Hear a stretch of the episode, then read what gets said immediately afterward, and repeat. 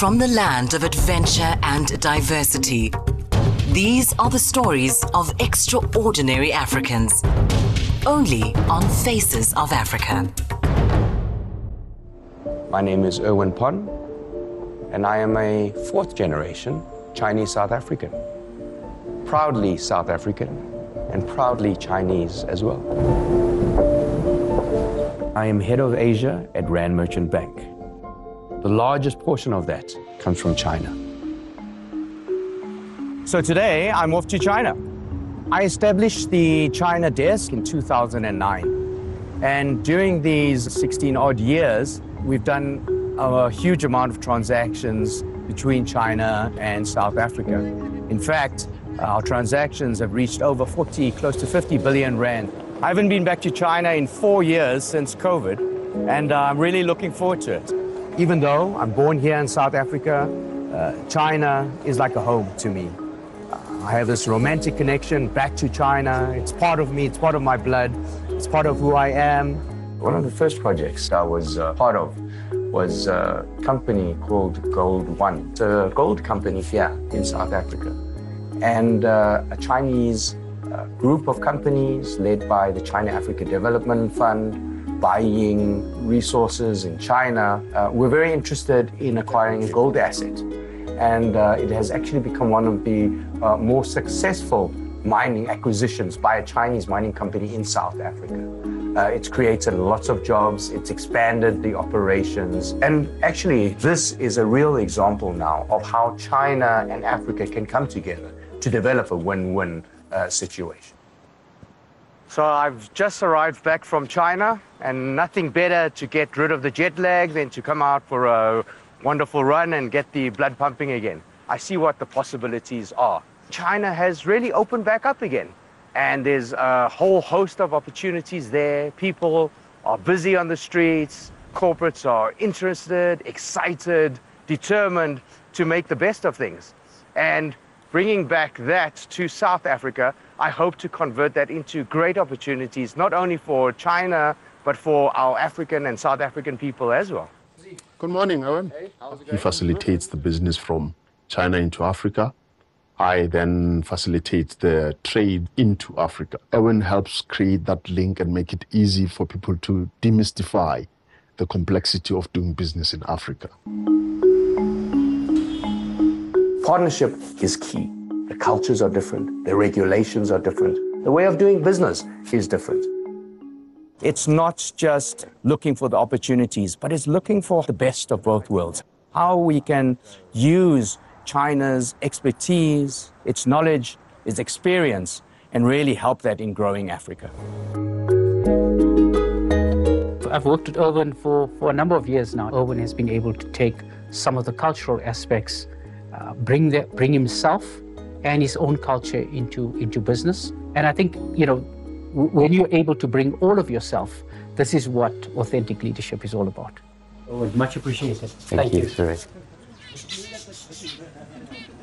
culture, heritage is very important to me. I use my unique knowledge and my unique experience and background to really be the bridge between China and South Africa.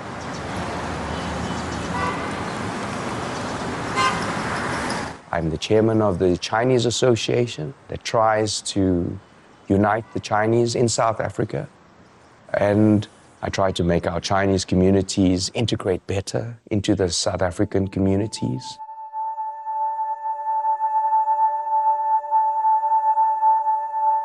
Nineteen fifty-five. Even my family's shop is, is, is over here. So my name is Francis Lai Hong. I've basically been here all my life, as South African as you can get. We cry, we watch rugby, we watch soccer, we watch cricket, you know, and we get disappointed like all other fans. And we get happy when we win the World Cups now and again.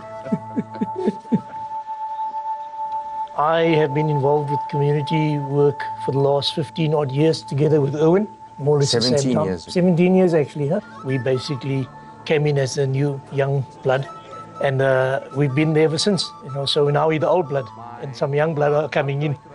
17 years ago, he was the guy that came to me and said, Owen, you need to join the TCA. We're going to go and make a difference. I mean, there was, to me, no one else that could actually assume the role, the proper leadership role of the TCA, except Erwin, because of his intelligence, because of his understanding of things, because of his also his, his, his cultural heritage. We realized as a, as a small group of Chinese here in South Africa, we need to be integrated into South Africa. You know, we are part of South Africa. If we want South African population to accept us as South Africans, we also need to integrate into the rest of South Africa, not just as an isolated community, but as a Chinese community that contributes to the welfare of society as a whole in South Africa. The integration of and the respect for other races and other cultures and traditions, which I think is important in building up a, a, a, healthy South Africa, rainbow nation. One of the most nation building events that we were part of was uh, the Chinese New Year celebration. Where we have thousands of people. And what's the beauty of that is whereby we introduce Chinese culture. And at many of our Chinese events, you know, it's great to see many non Chinese attending as well. Audience, a happy new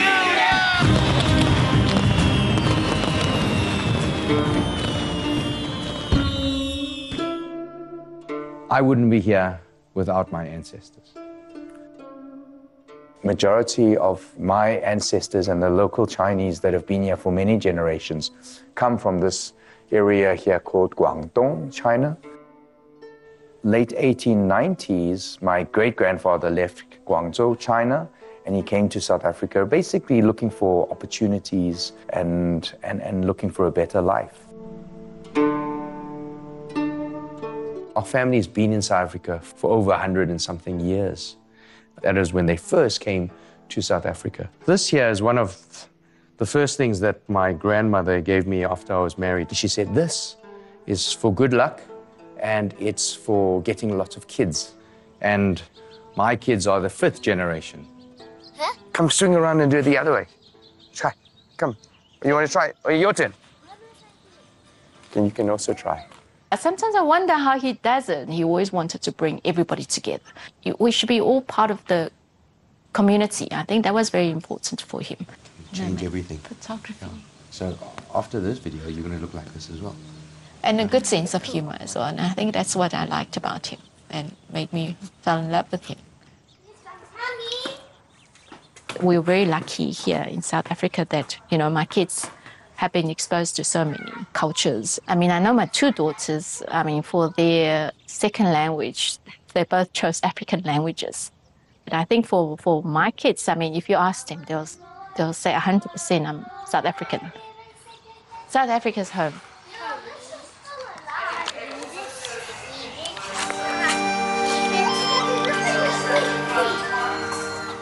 My view of China was through my grandmother's eyes and my grandfather's eyes.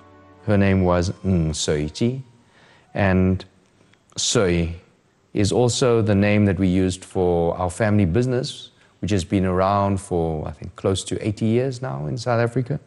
And I find it so amazing for my grandparents not being able to speak English and being able to set up a shop that has lasted up until now, to being able to buy goods, import goods, and send their goods all across southern Africa and South Africa. You know, in those days, there was, in our Chinese community, there weren't many people that didn't hear of either Suing Hong or the Pon family. We were also respected by a lot of people outside of the community. And they would come and visit, and they would either come and visit our shop or on a special day like this for my grandmother's 100th, you know, we had Winnie Mandela uh, uh, attending the event as well. And, and it was wonderful for my grand as well, that just to feel like you belong. And, and when people outside of your community also come and give their respects and, and, and show their sincerity, it's, it really does make a difference. Hey, Dodao. Hello, how are you? So this is the shop. This is uh, where I have a lot of my young memories. This shop here just has such a, a very special part of my life growing up. My grandmother as well would also use this opportunity when it was a bit quiet to teach me Chinese and teach me how to write my name and, and, and various uh, Chinese characters. One of the key memories coming here to eat on this beautiful sweet and and not have to pay for it. not having to pay for it. This shop, this is a fireworks shop. It belongs to my younger brother. My brother number four. I'm brother number three.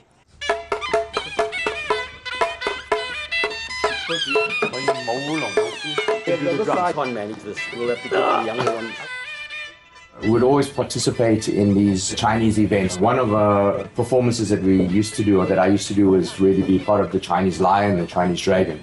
And it was quite an honor when uh, Nelson Mandela became president and at his inauguration at the uh, grounds in Pretoria, that our whole dance troupe was able to perform and really be, and, and that's where we really felt we were part of this rainbow nation whereby our Chinese culture, our Chinese heritage was recognized as well. And what we see above us here was the Chinese community welcoming Nelson Mandela. This was pretty soon after uh, Nelson Mandela being released. And because my dad played a big part in the Chinese community, we were also invited to the party welcoming Nelson Mandela. And what about something like these here? So for your clients that want no noise, these are the right packs for them. I became a professional pyrotechnician registered with the SAP explosive department. And I think I'm very, very fortunate to have a passion, a hobby, which at the same time is my profession, part of the, our Chinese culture and tradition. Now, uh, this is the consumer version. In the professional field, we have the identical item, and the biggest is 20 millimeter, uh, the size of a football. So, but the concept is the same. Launching tube, bottom you have a bit of gunpowder. When you ignite it, gunpowder explodes. When it explodes, a little ball flies up. When it gets to its zenith, it explodes, bang, and out pops a beautiful pattern. Those were the Arts Alive. Yeah, yeah, Arts Alive on 1993. Mm. It was firework business, it was our Chinese grocery business that enabled us here in South Africa to also make a living, for us to raise our kids, for us to have opportunities. And in Chinese, we say Yao Yun, Yao Yun Fun. And it was like almost like the fate that even though we are so far away from our homeland, there were things that united us with our homeland that also enabled us to have a life here. And I think that type of entrepreneurial spirit has, has lived within me to always look for opportunities, look for ideas out there. When I was young, I just remembered here was the place to be. Whenever you wanted to see any Chinese community members, anybody in the community, you would just come here and it would be full. The streets were full. The nice thing of that was that as a child, as a very young child, I was protected. So growing up in the old Chinatown, we called it Malay Camp, Malay Malaikam. It was beautiful. Then we moved into one of the white suburbs. We weren't allowed to own the property, so my dad had to get a proxy to buy it and rent it from the gentleman. And um, my dad had to go then to all the neighbors and white neighbors in, in the neighborhood to get uh, an approval. The pain then of, of just of being different. And I think in my life, I, I've always just wanted to fit in, just wanted to, to feel a part of everyone else, right? So following other boys and kids around. And I remember the one time they said, You want to join us? It's fine, you can join us. And at that time, there was still a lot of chalk and chalkboards. And then him saying, okay, to be part of us, he has some chalk. You must eat this chalk. And if you eat this chalk, you'll be one of us. And I did. I remember even now, if I think about it, that that feeling of that that that, that dryness and, and choking on the chalk. I remember chewing on the chalk and just thinking like, just do it, Owen. Because if you do it, you'll be part of them. they'll, they'll allow you in. They'll allow you to be part of them. So I did it. And I remember just asking my mom, why, why, why? And she turned to me and she said, Owen, it's okay. It's okay to be different.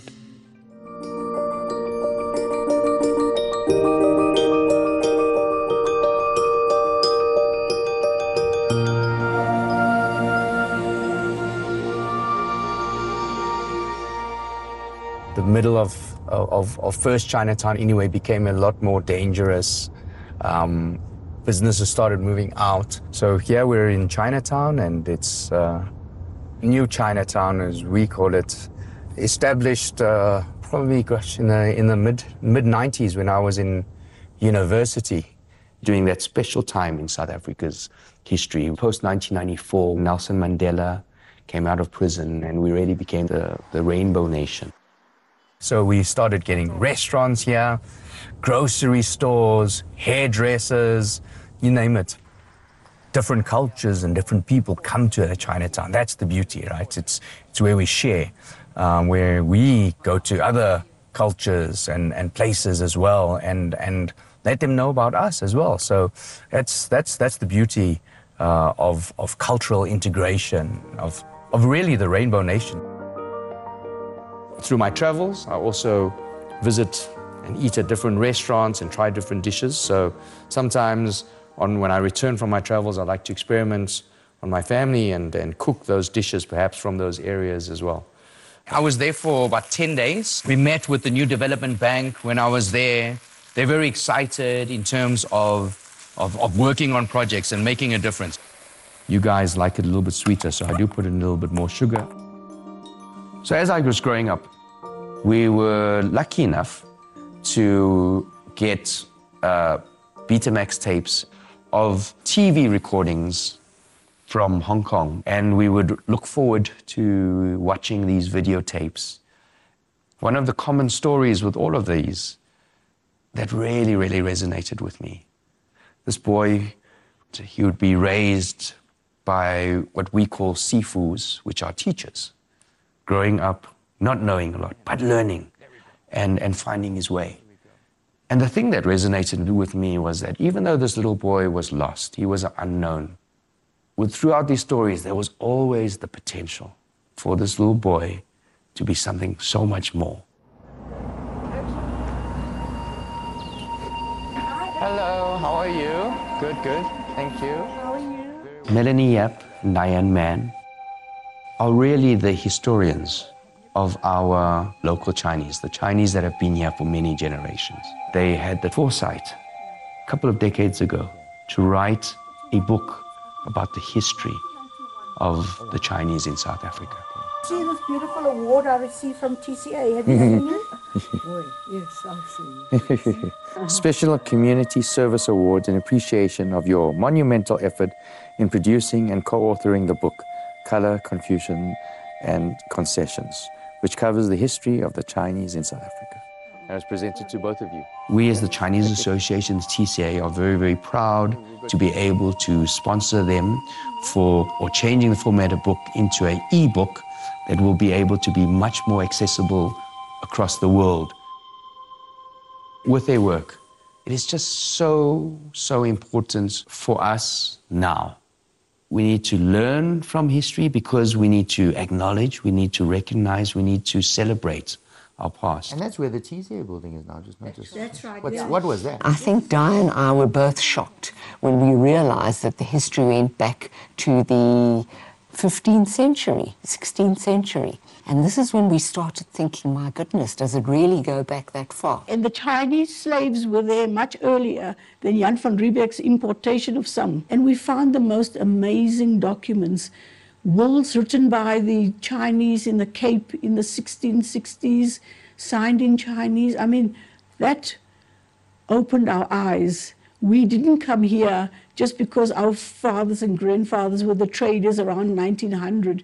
Our history actually went right, right back. So that was amazing. I think looking back on this, it started off as an attempt to tell a story of a little community on the southern tip of Africa. And I don't think we realized at all um, how this book would develop a life of its own and a meaning uh, that, that was way beyond its original intentions. I mean, it, it, it, it was a key part of the doc documentary evidence of two major court cases for the Chinese community. The first was the uh, Black Economic Empowerment case, where the Chinese took their own government to court. And um, a judge upheld our, our plea that the Chinese qualified uh, to be uh, given all the benefits of black economic empowerment because we had been discriminated against for generations. In the hate speech case, that, that was a totally different thing. To work through all those hateful things that people said and then to decide on behalf of the community that you were going to take it to court, to go and stand up and then to defend the Chinese like that, it was remarkable.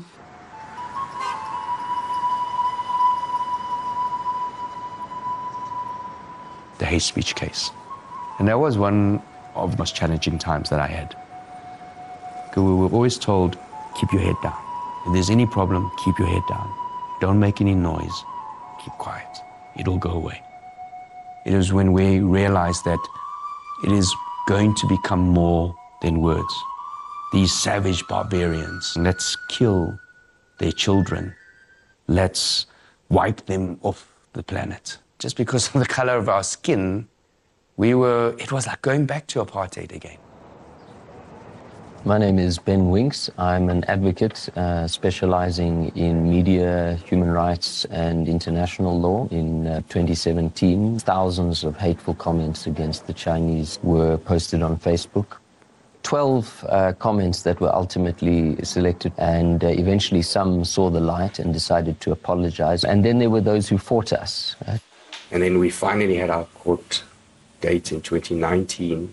The court was basically like, like bursting at its seams. There, were, there was not enough seats for the amount of Chinese community people that was there. They were waiting outside. And a lot of this community didn't even understand or speak English. In reality, I didn't know that I would like start from the beginning of my whole uh, life. I was really filled with a uh, huge amount of admiration for you for, for doing that, for making yourself so vulnerable in a court of law. It was very emotional for me. I struggled to contain my emotions when we were recounting those experiences in front of uh, a whole community of over 100 people, in front of hostile lawyers, in front of a judge. Um, and that you know you were prepared to go through that and expose yourself to cross-examination uh, for the sake of uh, your community when the opposing uh, lawyer actually said, but aren't you making a small thing big? No, it isn't a small thing. For us to hear that you want to kill our children, for us to hear that we don't belong here, it is not a small thing, and we won't be quiet anymore. Today is really a historic moment whereby the Chinese people can now put their head up high so today is dignity restored to the Chinese community. And it sends a strong message to others out there that hate speech and the incitement of violence against Chinese people, against any other communities for that matter, will not be accepted. It's because of you that we can all be proud. When I was a young kid, I would always watch these kung fu movies and, and dream of bringing people together and, and being the hero. And I remember the one day walking into court, and the one father, as I passed, he said to his little boy, he said, That's the man I was talking about. That's the hero in our community. Just, just like clicked when, when he said that. I didn't feel it, but, but I just thought, wow, maybe, maybe that little boy, that little Erwin that had dreamt of being a hero one day, maybe he really did achieve it. And at that time, I didn't think I was a hero. I mean, all I was was just trying to help our community. What the community did was a service not only for themselves, but for South Africa as a whole. They contributed to building a, a legal landscape against hate speech that will serve any marginalized community. I don't think we could have received a, a better uh, advocate. The case was really, I mean, it was profoundly important for me. Uh, it helped me reconnect with the reasons why I studied law in the first place, and uh, also, you know, felt a sense of responsibility as a, as a South African to play a part. Sorry, it's uh, bringing up a bit of emotion.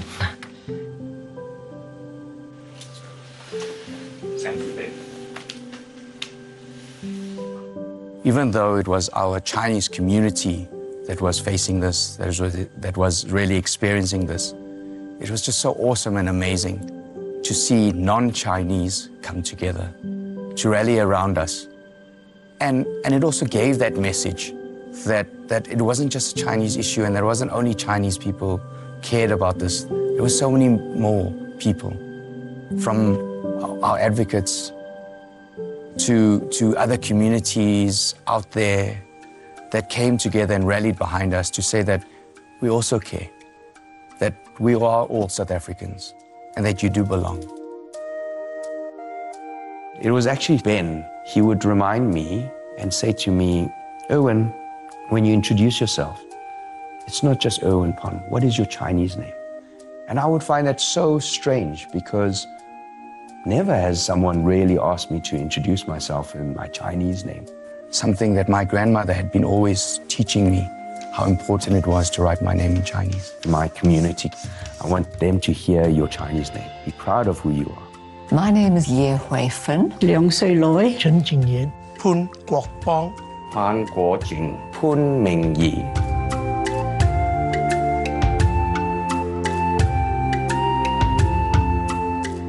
It is possible that we can unite and, and really focus on developing a better world. Always remember to be proud, proud of who you are. Okay?